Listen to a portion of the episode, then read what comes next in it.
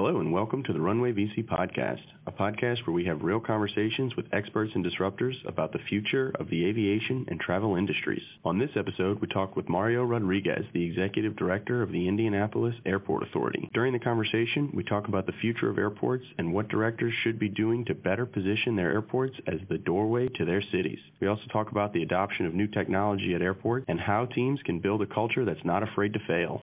Hey, Mario, how's it going?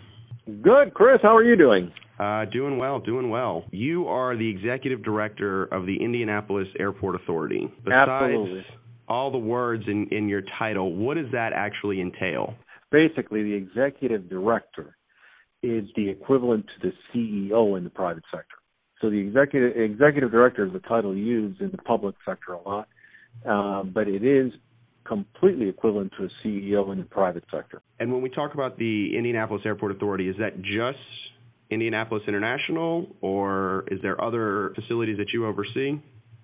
No, no. There, there, there's a large amount of facilities that we oversee. Actually, there's about 2.3 billion dollars in assets that include the international airport, four reliever airports, one of substantial size, one heliport downtown, major land holdings and major investments. It, it would be it would be basically a combination of a of, of a company, a pretty good sized company, and a pretty small city. So you put those together, and you have this type of airport system. Got it. Got it. Got it. Okay. So let's take a step back. How did you get into the aviation industry from the beginning? Was it something that you grew up around or something you just kind of fell into after college? Yeah, Chris, it's a little bit of both. I love aviation. Uh, very big aviation enthusiast. And after college, I went to work for a company that was developing Fort Lauderdale International. I'm an engineer by trade and have had the privilege of working for multiple companies that have designed things all over the world, including having the privilege of working on the design of the Hong Kong airport. Um, after living in Florida and on the East Coast and working on a consultant basis for a very long time, I decided to work for Palm Beach International Airport and its system of airports. Worked there for for a good long time. Went to New Orleans pre and post Katrina, fabulous city. Very interesting work pre Katrina, even more interesting work post Katrina. And then I ended up in Long Beach, California, for a good long time developed an entire new terminal and an entire new concept of how terminals should be designed and eventually made it over here to Indianapolis. Before we touch on your work at Long Beach and, and the new design and concept for terminals, your time over developing the Hong Kong airport, how did that differ from the way that they were approaching aviation from the States? Um, I think that well, recently we're seeing a lot of rise in, in aviation in that part of the world. Uh, so I would imagine that you were you were working over there right as that industry was, for lack of a better pun, uh, taking off. Oh, a- absolutely.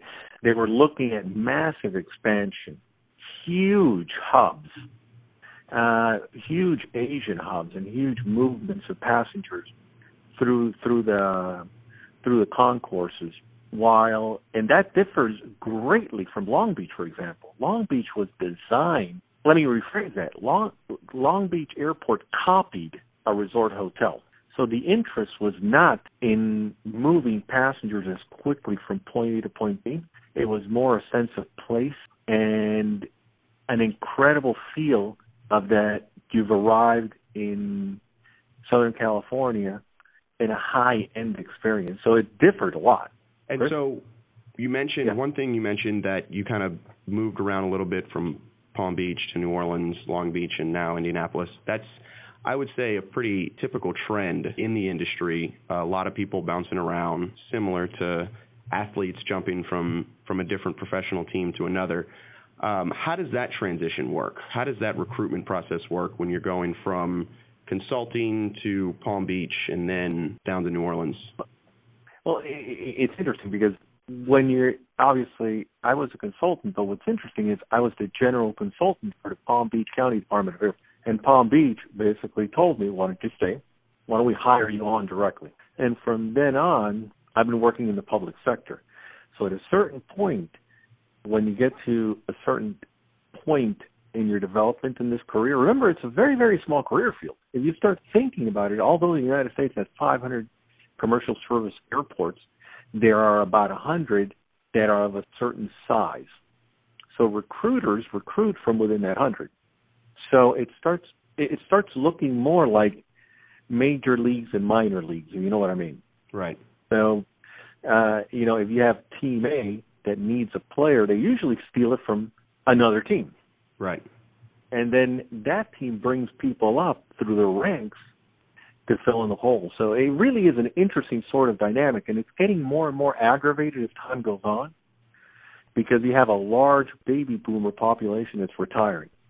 You have an extremely small Generation X population that's right now has a lot of experience, but there's not a lot of us. And then you have a very large millennial population right behind there. So you've got sort of this population gap in size. So it's becoming more and more difficult for the recruiters to find the right people to fill the right holes in different areas. And now, when you get approached and you go through that process of recruitment, how do you sit down with your family and have that conversation? Uh, I got to imagine moving to various cities on different parts of the country is not an easy transition, especially when you're going from West Coast weather to uh, Indianapolis winter. Um, how does that how does that come up during the dinner table, and how do you go about approaching approaching that? Well, the answer is very carefully, but uh, in but in, in reality, at a certain point in your career and in everybody's career, it stops being about the career and it starts being about the family and more about the family. So for the last few moves, my moves have been more about benefiting the family than benefiting my career. So, you know, you get to a point where I could have stayed very comfortably in Long Beach, but it was better to move the family over here, better quality of life, lower cost of living, et cetera, et cetera, et cetera. So, um, it really is about the family at that point.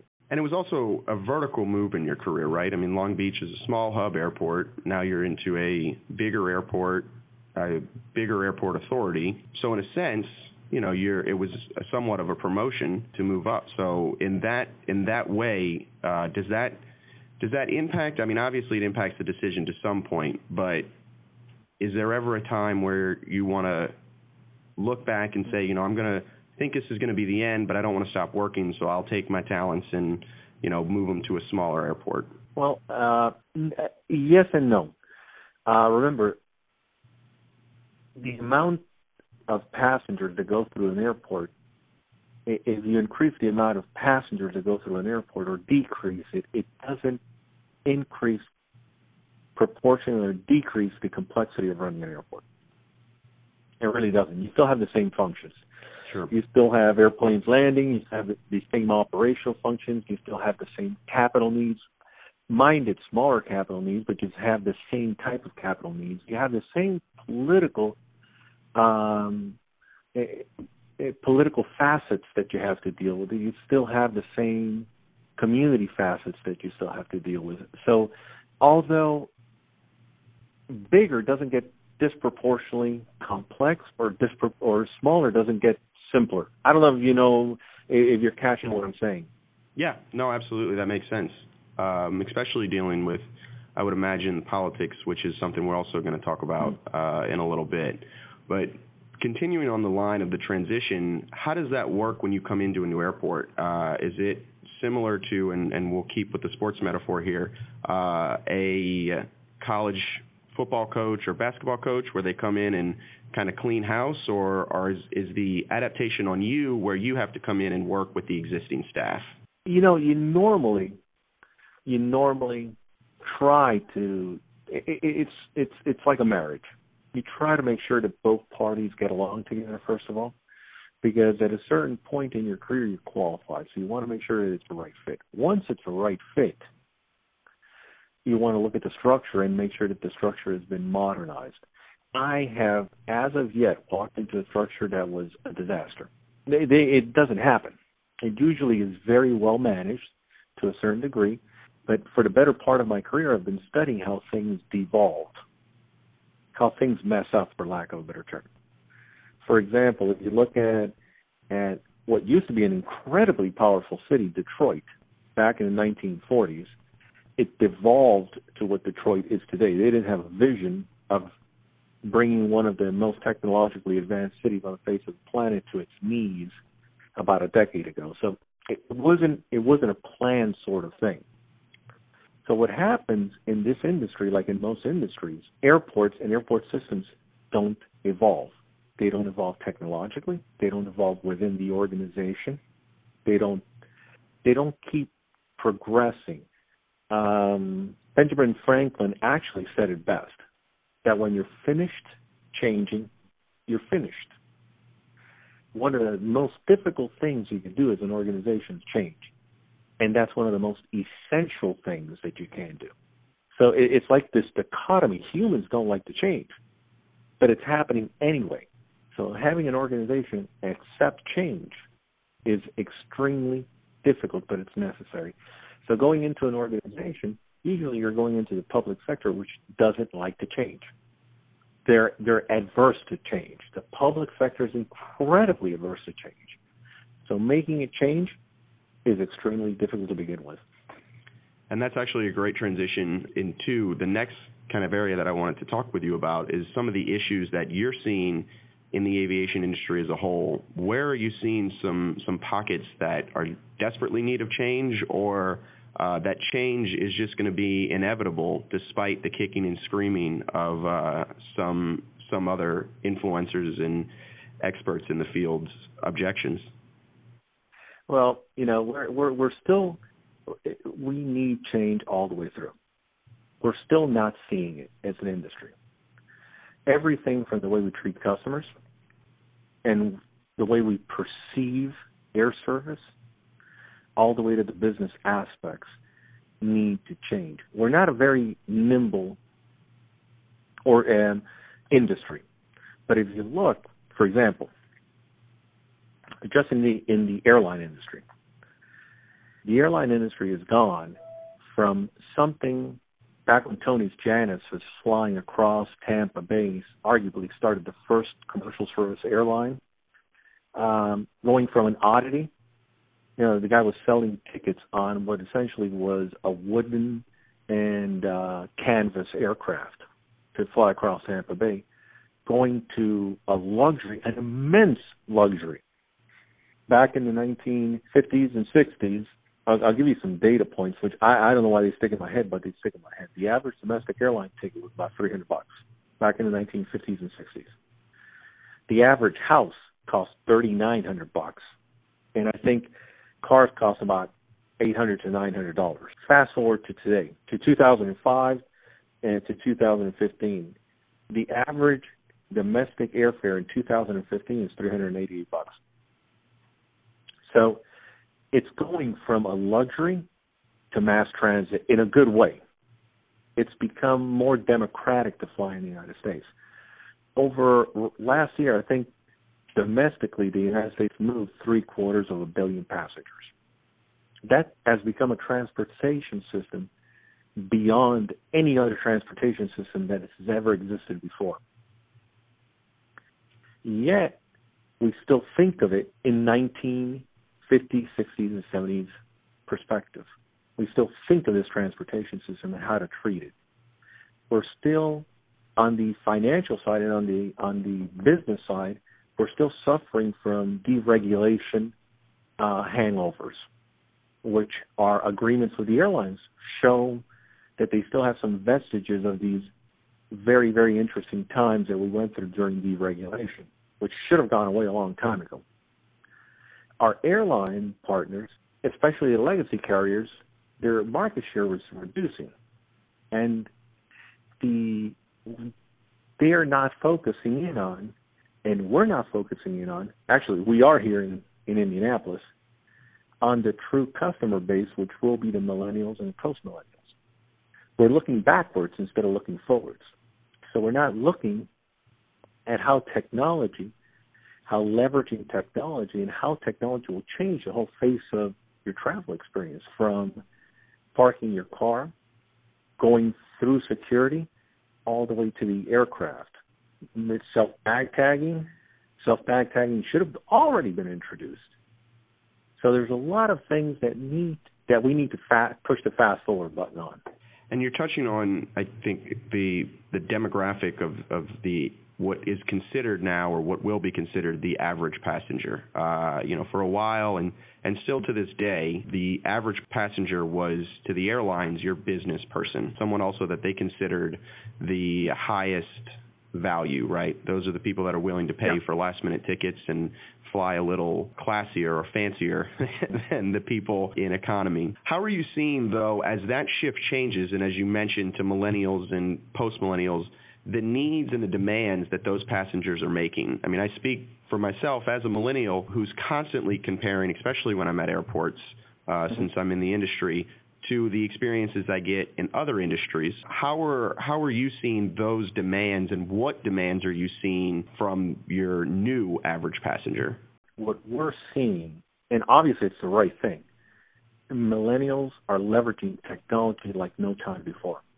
So, for example, in order to provide a high level of customer service, we have the ha- the fastest Wi-Fi in the entire United States in any airport, with no splash page. And why is that, that important?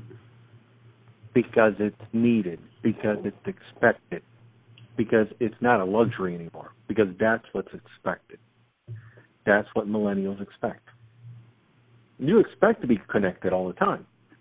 And that's what we need to provide. We need to provide that sort of service. And that's just one example. Sure.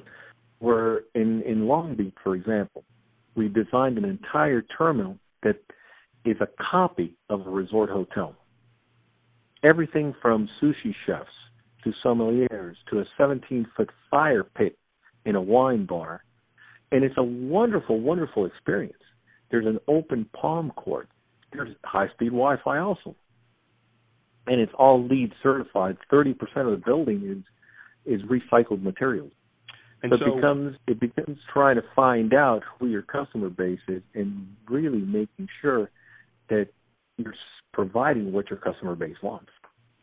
And in, in Long Beach and as well as in mm-hmm. Indianapolis, those changes, are you seeing that as a higher correlation to passenger usage? Uh, I mean, as terms of employments going up and just the overall experience, or it, it pass, passenger satisfaction. If you look at Long Beach and you look at Indianapolis, both have won Condé Nast Traveler Awards for being the number one airports. Have been named by ACI number one airports.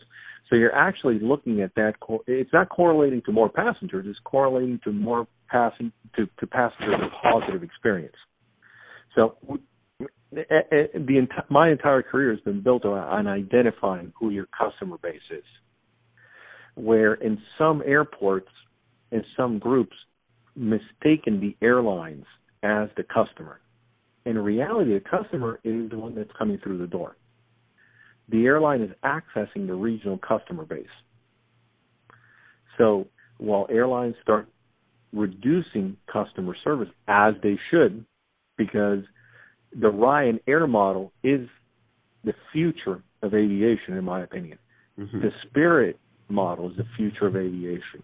Allegiant, believe it or not, is the future of aviation, where you have um you have a product that's a la carte that you could choose from. You could choose from different things. So, if that's the case, we need to eh, we need to improve the customer service within the airports. I don't know if that makes any sense. Yeah, no, absolutely. I mean, you mentioned both ACI and Condé's Nast best airport list, a list that you are no stranger to.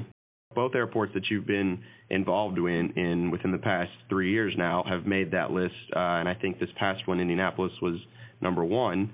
Um, number one. Yep. In addition, in addition to just the fast Wi-Fi, what else are you guys doing in Indianapolis to kind of improve that customer experience? Our restaurants are becoming more local. So you're getting a uh, a seamless experience from your aircraft through the terminal all the way to downtown. So it's becoming truly an Indianapolis experience, just like we created in Long Beach, a Long Beach experience once you land. You know, your experiences back in the 70s and 80s in most airports were very generic. you had sort of the standard sort of generic brands. Our experience is becoming more centric. It's becoming more community aligned. We have music on Fridays, first Fridays. We have local artists. We have art on the walls that we're purchasing. Uh, you know, I'm looking downstairs at an Indianapolis 500 car, an Indy car, sitting mm-hmm. in the middle of of the plaza. It, it is it is more of a connected experience than it was before. If you look at, and it's very important because we're the gateways to the community. This is your entrance to your community. So it's very important to provide a proper entrance and provide a sort of customer services. business partners, people's business partners, families come in and out of the city. This is the first and the last impression. And this one is very aligned with what the city offers. And so is Long Beach. We created an experience which, which was extremely aligned with the city. You land in Long Beach Airport and you automatically understand what Southern California is all about. Where, and I'll give you an example, obviously. Um, whoever hears this podcast, I hope it's not anybody from the Washington airports, but if you look at Reagan National, Reagan National is the gateway to arguably the most powerful city on the face of the planet. A city that was designed to impress foreign dignitaries. Look at the entrance to it. Mm-hmm. It's not aligned at all. Same thing with with LaGuardia. Right. Are going into one of the largest financial centers on the globe. Not very not very good alignment. And you mentioned that being the gateway to the city. To kind of continue along the passenger experience, are you seeing in, in Indianapolis and then in Long Beach as well as the evolution, the technology behind the planes that are bringing these people in? So Boeing now with the uh, 777 and the 787, the world seems to be getting even smaller, smaller than it already was. With the price of oil going down and air travel becoming more affordable, you're seeing now flights from Austin to London, and a, a route that would not have been possible before the 777. Um, I know you all were recently or are still actively pursuing a uh, a flight from Indianapolis to London as well.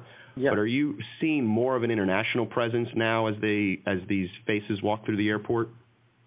Oh, absolutely, absolutely. You know, the world is becoming a smaller place, and it's becoming a more connected place. Uh, if you look at just what technology has done and given us the ability to do, it's fascinating. Um, to millennials, it's expected. To me, it's absolutely fascinating that leveraging technology, you've created this shared economy, which is beyond words. You've created an economy that Uber exists in, Lyft exists in, Airbnb exists in. So you can rent a flat. You can go. First of all, you could you could be here in Indianapolis, book a ticket on your iPhone, call an Uber or a Lyft, get to the airport. You already have your ticket and your boarding passes. Go through through through security.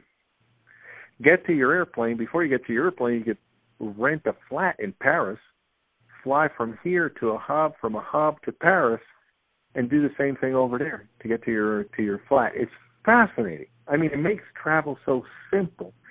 Um, if you look back 30 years ago, that would have taken a travel agent probably five hours to figure out. Mm-hmm. And it would take someone that has no knowledge and is not an expert travel agent today. It would take thirty to forty minutes to figure out.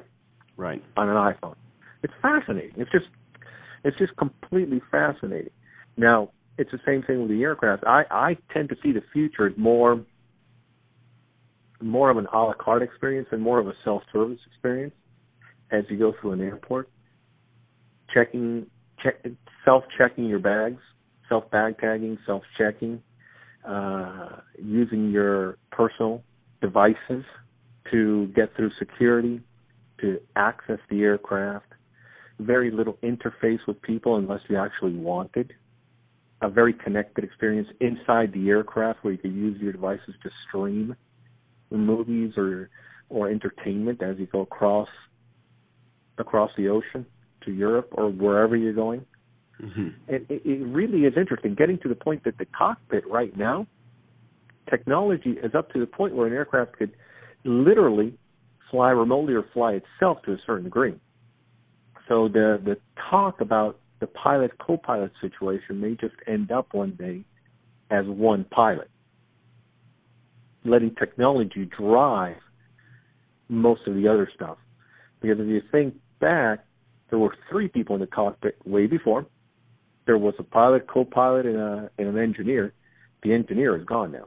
Now you mentioned the the the age gap, especially I think that the industry is is facing, and this is a topic that uh, anyone that's listening to the other episodes we will have available when this one goes live we'll kind of see because the two other episodes that we've recorded have also talked about an age gap in the industry. So it seems to be a popular trend. But between the baby boomers that are nearing retirement age, uh, as well as the incoming millennials that are taking over your associate positions and you know that mm-hmm. kind of stuff. The gap, though, in the industry seems to be that there aren't going to be as many millennials, or that the excitement to get into the aviation industry isn't what it once was. When the baby boomers uh, yeah. some who were military pilots and other aspect, you know, mechanics in the Air Force and Navy retired and decided to stay in the industry uh, that they knew. That excitement doesn't seem like it's being transcended down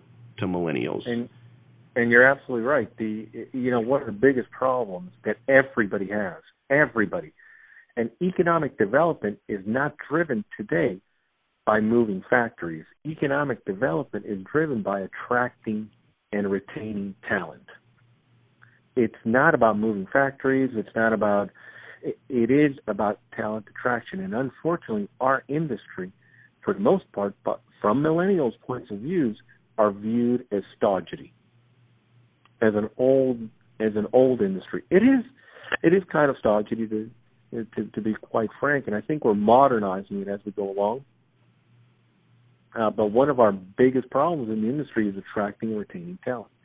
And another big problem that everybody is having, I mean, this is this is across the board, is the generational size and population size. For example, the baby boomers are an incredibly large population. The millennials are an incredibly large population. Generation X is much, much smaller than both of those. So how do you maintain the machinery running when Generation X doesn't have enough bodies to feed it?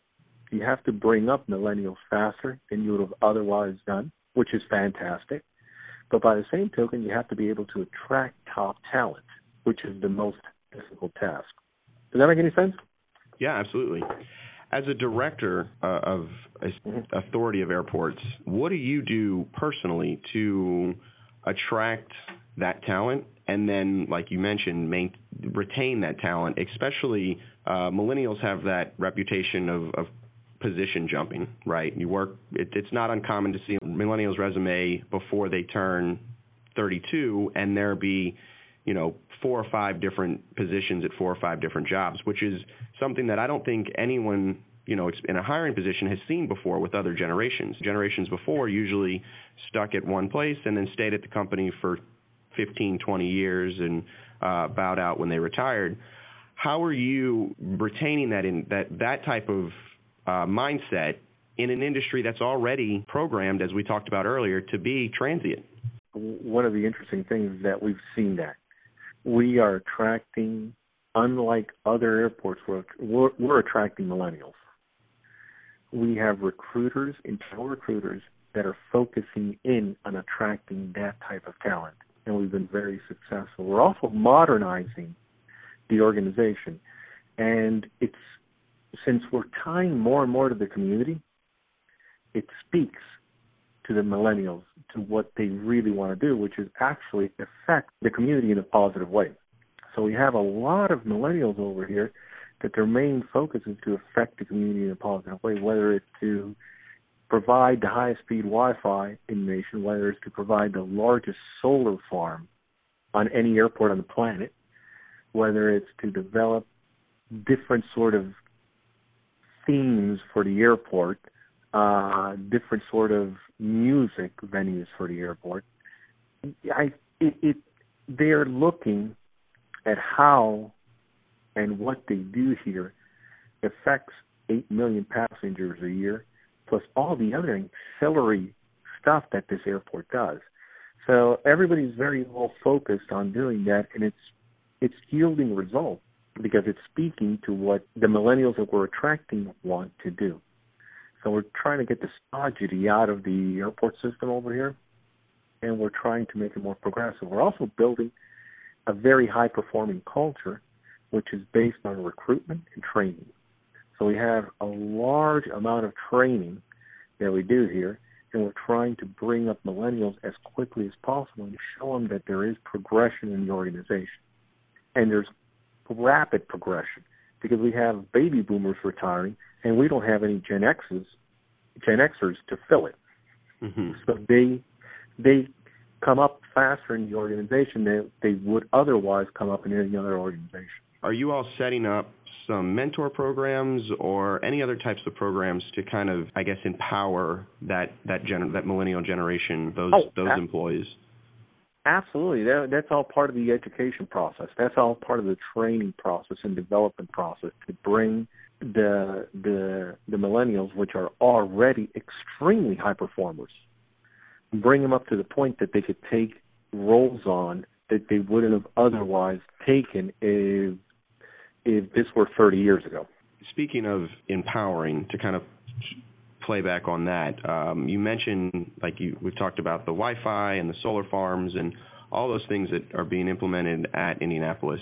What are you doing again personally to kind of make sure that you're fielding those ideas? And how do you parse what's a good idea, what's or what is going to be the latest trend that you may not want to buy into because it may be a fly by night type of trend? Well, you know that that that that that's extremely difficult. But we're developing an organization that isn't afraid to fail. That's one of the things with the public sector. If you look at the public sector, you know, most public sector entities are afraid to fail because they are they are public sector and they're open to scrutiny. Sure. We're developing an organization that is not afraid to fail. And actually, we've defined one thing the why. Why are we doing this? You know, nobody really sits around and asks, well, why are you doing this? If you go around to most airports and you ask them that, they won't be able to answer it. You know, the why is behind the service to the community. We're serving our community. That's the why. Everything else is a tactic on that strategy. And I, and the millennials are viewing this very well. How do we serve our community better? Is faster Wi-Fi serving our community better? Absolutely. Is a better app serving our community better? Absolutely. Is getting not on the bleeding edge, but as close to that edge as possible serving our community better? For the most part, yes. Since we're not, see, if you look at it from most other perspectives, our sort of testing different things is not a bad thing. Mm-hmm. It's actually an excellent thing. It shows progress. Some of them hit, some of them don't. And if they don't, fine. We'll try something else. So those are only tactics. Don't let a tactical failure mess up your strategy. Because a tactical failure is just a tactic. If you mess it up, big deal. As long as you keep aiming at the why, everything everything basically falls into place. You know, how many times has you know, obviously you can't compare our industry to any sort of advanced technological industry like Apple Computer, but how many times has Apple Apple Corporation as a corporation messed up something? Sure. And, and that really is the focus and what we should be focusing in on. And you mentioned that in the public sector, uh, there is a bigger fear to fail. I think some of that has to do with the fact that failure is magnified, but also failure can be correlated to a loss of a job, right? So. Uh, oh, absolutely. You know, if you're worried about your job, you should not be in this industry. Actually, if you're worried about a job, you shouldn't be working anywhere. can you talk about kind You of a time where you took a gamble that didn't work out, or you tried a tactic and and it did it did oh, fail? how long? How how long do you have? well, let's go with one where afterward you you kind of look back and you may have been may have been afraid for your job. Look, every time you do something, there's a probability that something is going to go wrong, and there there is. You know, we we had huge when we built the airport over in Palm Beach, a brand new airport out in the middle of the uh, uh, of swampland, basically. We had all sorts of protesters, people screaming at us, and at the end, it was a wonderful facility. People enjoyed it, but during the process, it was a very painful process. Building the terminal in Long Beach, Long Beach was deadlocked for a decade. They could not figure out what they wanted to do. I took a gamble and I figured, you know what? We're gonna we're gonna build a terminal which is all ground loaded, ramp loaded. Since it doesn't rain in, in Southern California, and we're gonna put we're gonna put we're gonna make it look cool, and we're gonna make it look unlike any other terminal in the United States. We're gonna copy a resort hotel. We're gonna put a fire pit out there. Uh, we're gonna have open restaurants. We had the health department saying that they wouldn't license us. I had to call the mayor to scream at the at the health department they licensed us. It was beautiful. So cut the ribbon. Everybody loved it. You have to take a chance in this life. You have to take a risk in this life. Uh, you know, obviously, having having said that, if it goes if it goes wrong on you, you, you know, um, it, sometimes things don't go perfectly right. But if you don't try it, you're never going to know. And I think uh, by saying everyone loved it, even that is selling yourself a little short. I think it was BBC that named Long Beach Airport one of the top 10 most beautiful airports in the world when it when it was open. So, uh, you know, taking taking that But- gamble clearly paid off. But but it didn't look as an air. It didn't look like an airport. That was the gamble. Sure. That was the gamble. The gamble was it didn't look like an airport, it didn't feel like an airport, and it was an incredible gamble. And there was an incredible community outcry before that because they didn't want the community did not want expansion. And at the end, the community fell in love with it, took it in on, as its own. During the process, it was an extremely painful process, like with most things. And how do you go about getting the buy-in from your board, from the mayor, from the city council? I mean, the politicians that really, if says something goes wrong, they're also uh, trying to to throw the blame to protect their own jobs. So how do you go in and, approach those leaders to get the buy-in for change? Well, obviously, it, it depends, and it depends on what the leader's focus in is. In in most cases, the elected officials are usually looking at job creation, and in most of these cases, most of these developments create a large amount of jobs during the process, but they're looking at job creation. So you have to you have to sell it in political terms you have to sell the development. You have to sell whatever you're doing in political terms. What, how does it resonate with them, and what is their, eh, what are they looking for? Are they looking for jobs? Are they looking for technological advancement? Are they looking for an ability to attract industry into the area, attract the service industry, attract jobs? So it really is. It depends. It depends on who your audience is as to what their focus point is. And how do you deal with the pushback from the people that are going to be opposed to change because that's not how we've done it? I think that's the common term or the common phrase that uh, gets associated with people that don't want change. Uh, you know, they're afraid of change because it's not how it's been done in the past. When faced with those types of conversations or those types of personalities, how do you push beyond that? Well, you, you know, you, you obviously start out by trying to trying to show the benefits, but in the long term, in the long run, there are people that are completely opposed to change because they're just opposed to change. Uh, and like I said at the beginning of this, when you're done changing, you're done. You're finished because everything changes. You things that we did in the last decade, we don't do now. And in the next decade, we're not going to do what we do particularly now. We're not going to operate this this place the way we operate it right now. Everything changes as quick, and actually, it's changing even faster. You're probably you're you're probably more familiar with Moore's law than I am. Sure.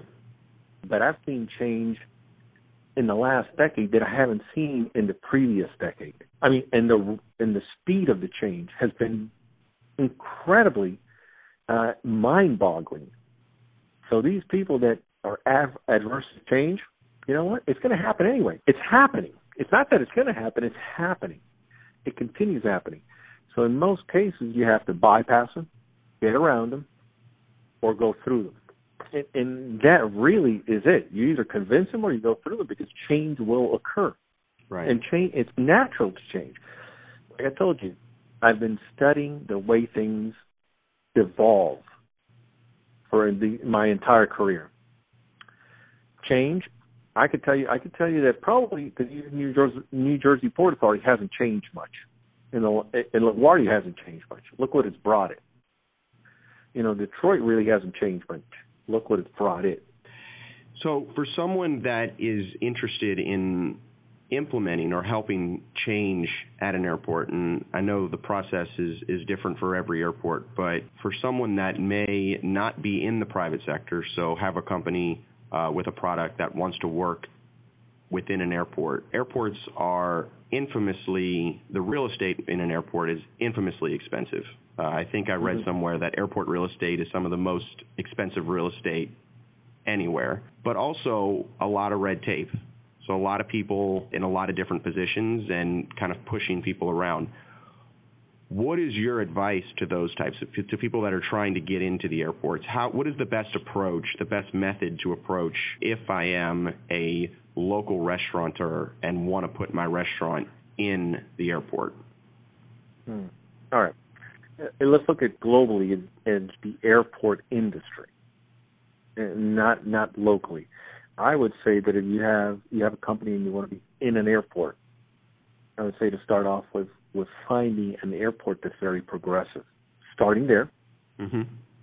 and then anchoring there, and that's an example to everybody else that it can be done.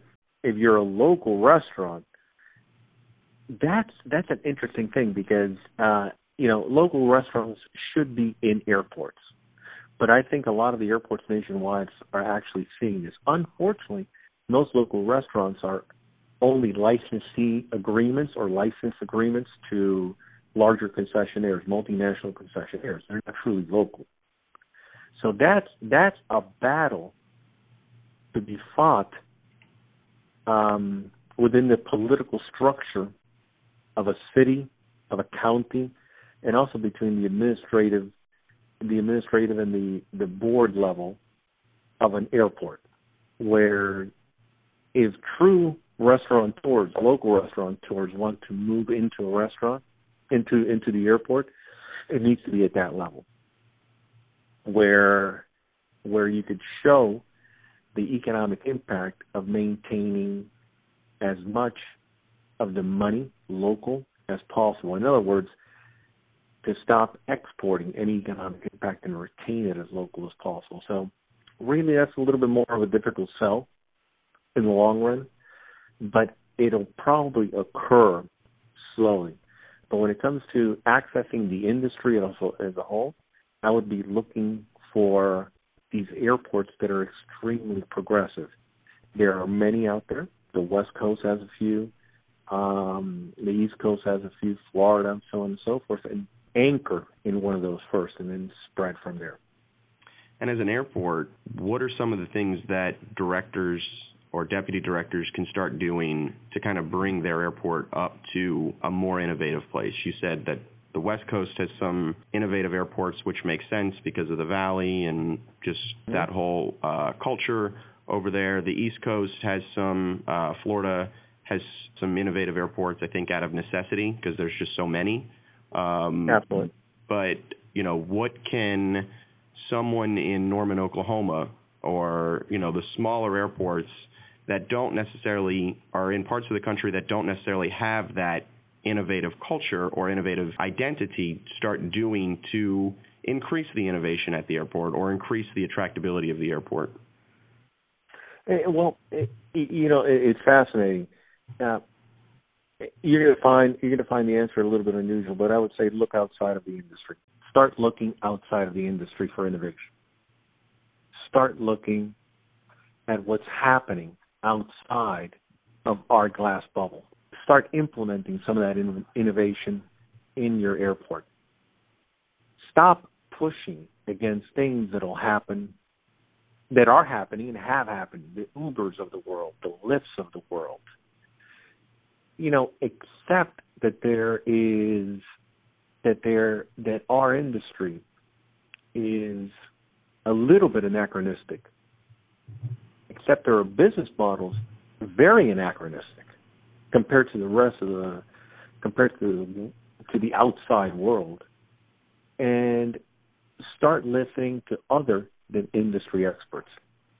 Does that make any sense? Yeah, absolutely. And that actually leads right into my kind of one of the wrap up questions that I had was what are some of the trends in other industries that you're looking at or do you think will make their way into aviation? Kind of oh. do you think there will be an Uber of the skies anytime soon? Oh, ab- absolutely. An Uber of the skies. We have Uber right now that brings passengers to our door. It used to be a closed taxi and closed tra- ground transportation groups that used to bring us passengers. Uber brings us passengers. Lyft brings us passengers. Think about the rent a car industry. Think about sidecars. Think about everything else that's happening right now. Uh, leveraging technology and using a shared economy. Uh, yeah, absolutely. Absolutely. Technology will eventually make it into the airport system, but we have two things that are holding us back. Two very, very powerful things. One, actually, three powerful things. One, we have a very strong federal overlay. Very strong amount of federal regulations. Two, we are in the public sector, which is adverse adverse to change and adverse to risk. Incredibly adverse to risk. And three, we ha- we are in an industry that still is suffering from post deregulation hangovers, which we still have a lot of the, a lot of the contracts and documents that we use on a daily basis were developed 40 years ago, or parts of it were developed 40 years ago. So we don't really have that innovative sort of spirit where most other industries have this incredibly innovative spirit. We're hoping to alleviate some of that sort of stodginess when we bring in more millennials into the makeup of the airport systems. And so you mentioned Uber and Lyft and, and Sidecar as trends that are going to be impacting aviation. And I think those are those are pretty easy because they've all identified aviation or airports, you know, as go-to places, particularly the legal battles that both Lyft and Uber have gotten into with airports and Sidecar pretty much building a business around rental car, you know, changing the rental car mm-hmm. industry. Yeah. Is there any is there any trend that you're seeing that right now on the outset has nothing to do with aviation, but you are seeing how in the next five, ten years this is going to be this is going to make its way in? You know, there, there were a lot of trends that started and failed, try to introduce into the airport and failed. Mm-hmm. But if you if you just go along the lines of technology, I truly believe that at a that at a certain point we're going to be an app-free world, and we're just going to have one platform where everybody literally hops on their devices. It's going to become a little bit more difficult when it comes to privacy, but it's going to be a lot more efficient and a lot more effective to go through the airport environment using that sort of platform.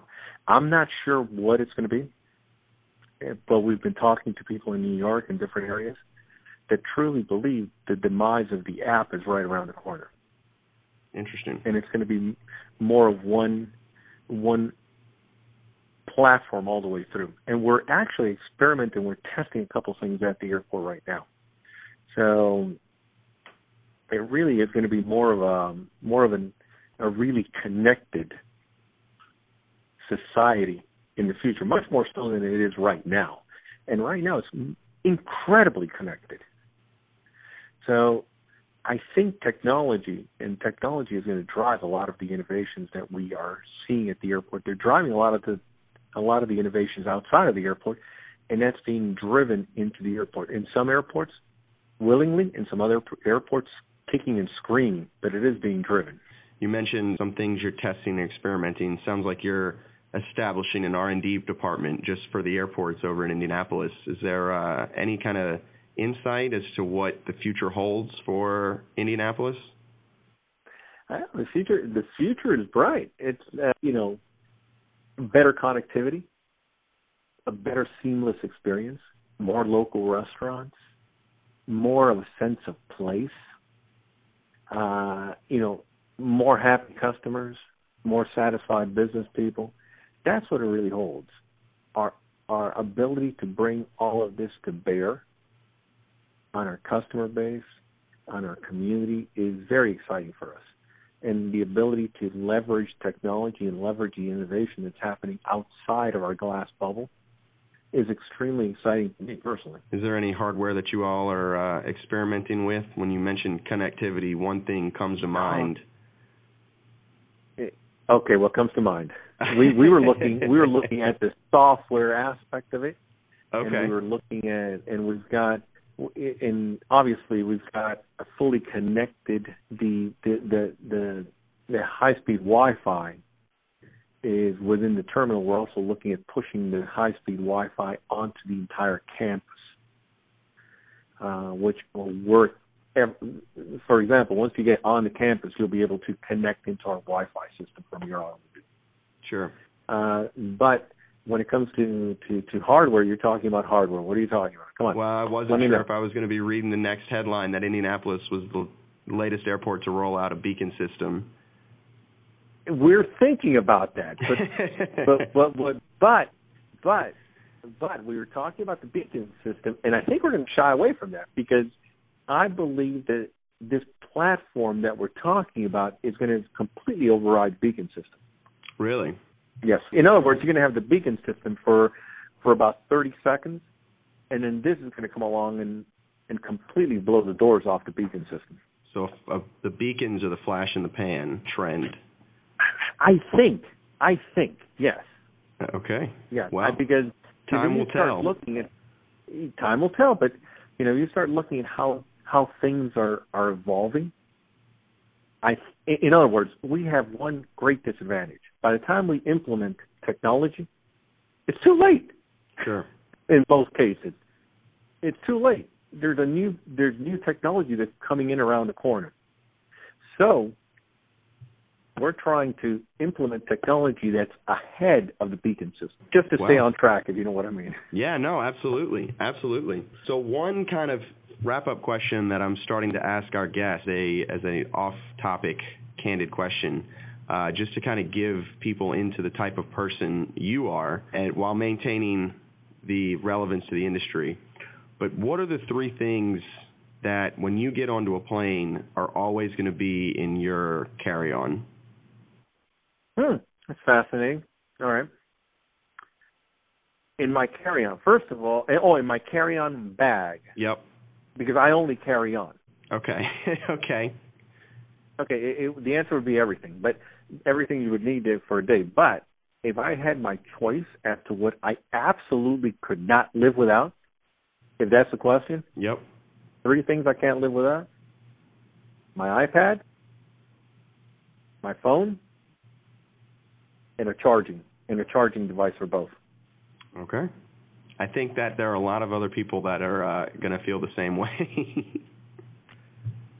well, you know, it's a connected world. These these are personal devices now, and it, it, my I I do everything on my iPad. I write on my iPad. I read the newspaper on my iPad. I have books on my iPad. I have I have business documents on my iPad, Excel, spreadsheet, everything you could, everything under the sun it's it's moving that way. Uh, I always feel bad for the people that pull out the binders and the notebooks and everything else that comes with dealing with all that paper.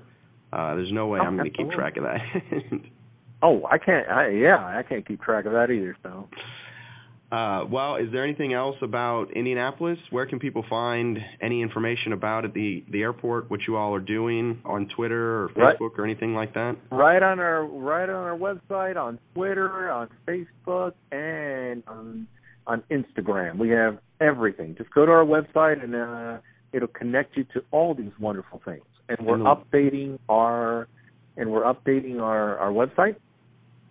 Um, one of the impetus to updating our website, believe it or not, was you, Chris, because Oh, yeah. I saw the the website you created and and we looked at ours and ours was stodgy because websites are becoming are going back to what they were at the beginning simpler Yep. so we're simplifying our life And I think that speaks to the mobile uh, the mobile web. absolutely So absolutely okay, Mario. Well, thank you so much for your time. I appreciate you kind of ask, answering these questions and and going through everything. all right chris hey you have a nice day now talk to you, You too. later Thanks for listening. If you like this interview and want to hear more like it, go to www.runway.bc slash podcast and make sure you subscribe to our podcast at www.runway.bc slash iTunes or for your Android users, runway.bc/stitcher. You can get the latest episodes sent straight to your phone and listen to past interviews we've done as well.